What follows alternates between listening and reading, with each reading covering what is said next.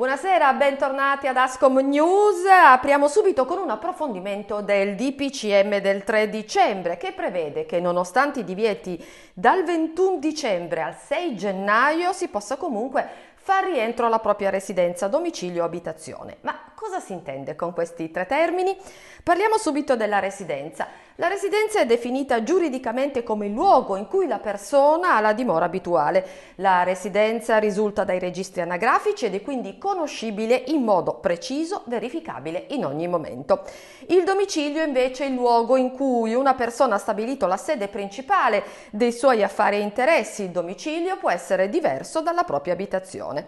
L'abitazione va individuata come il luogo dove si abita di fatto con una certa continuità e stabilità, quindi per periodi continuati anche se limitati durante l'anno, o con abituale periodicità e frequenza, per esempio in alcuni giorni della settimana per motivi di lavoro o di studio o per altre esigenze, tuttavia sempre con l'esclusione delle seconde case utilizzate per le vacanze.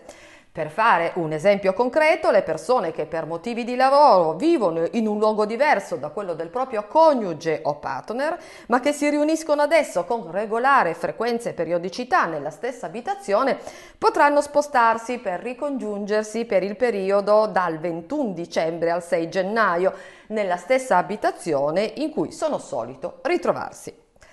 E parliamo del passaggio del Piemonte in zona gialla, quali cambiamenti comporterà per l'attività dei pubblici esercizi. In zona gialla i ristoranti e le altre attività di ristorazione, compresi bar, pasticcerie e gelaterie, saranno aperti con possibilità di consumo all'interno dalle 5 alle 18. Dalle 5 alle 22 è consentita anche la vendita da sport, la consegna a domicilio è consentita senza limiti di orario, ma deve comunque avvenire nel rispetto delle norme sul confezionamento e la consegna dei prodotti.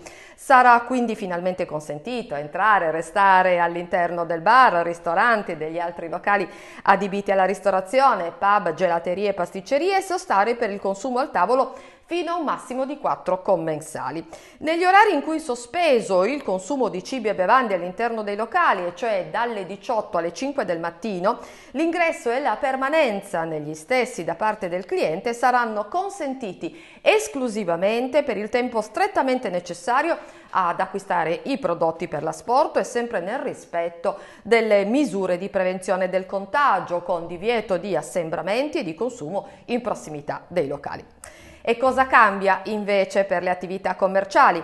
Non sono previste limitazioni alle categorie dei beni vendibili nelle giornate festive e prefestive, sono chiusi gli esercizi commerciali all'interno dei centri commerciali, dei mercati coperti, ad eccezione delle farmacie, le parafarmacie, i presidi sanitari, punti vendita di generi alimentari, tabacchi ed edicole. Le attività commerciali al dettaglio si svolgono comunque a condizione che sia assicurato oltre alla distanza interpersonale di almeno un metro, che gli ingressi avvengono in modo dilazionato e che venga impedito di sostare all'interno dei locali più del tempo necessario all'acquisto dei beni. Inoltre le attività aperte devono rispettare i protocolli e le linee guida.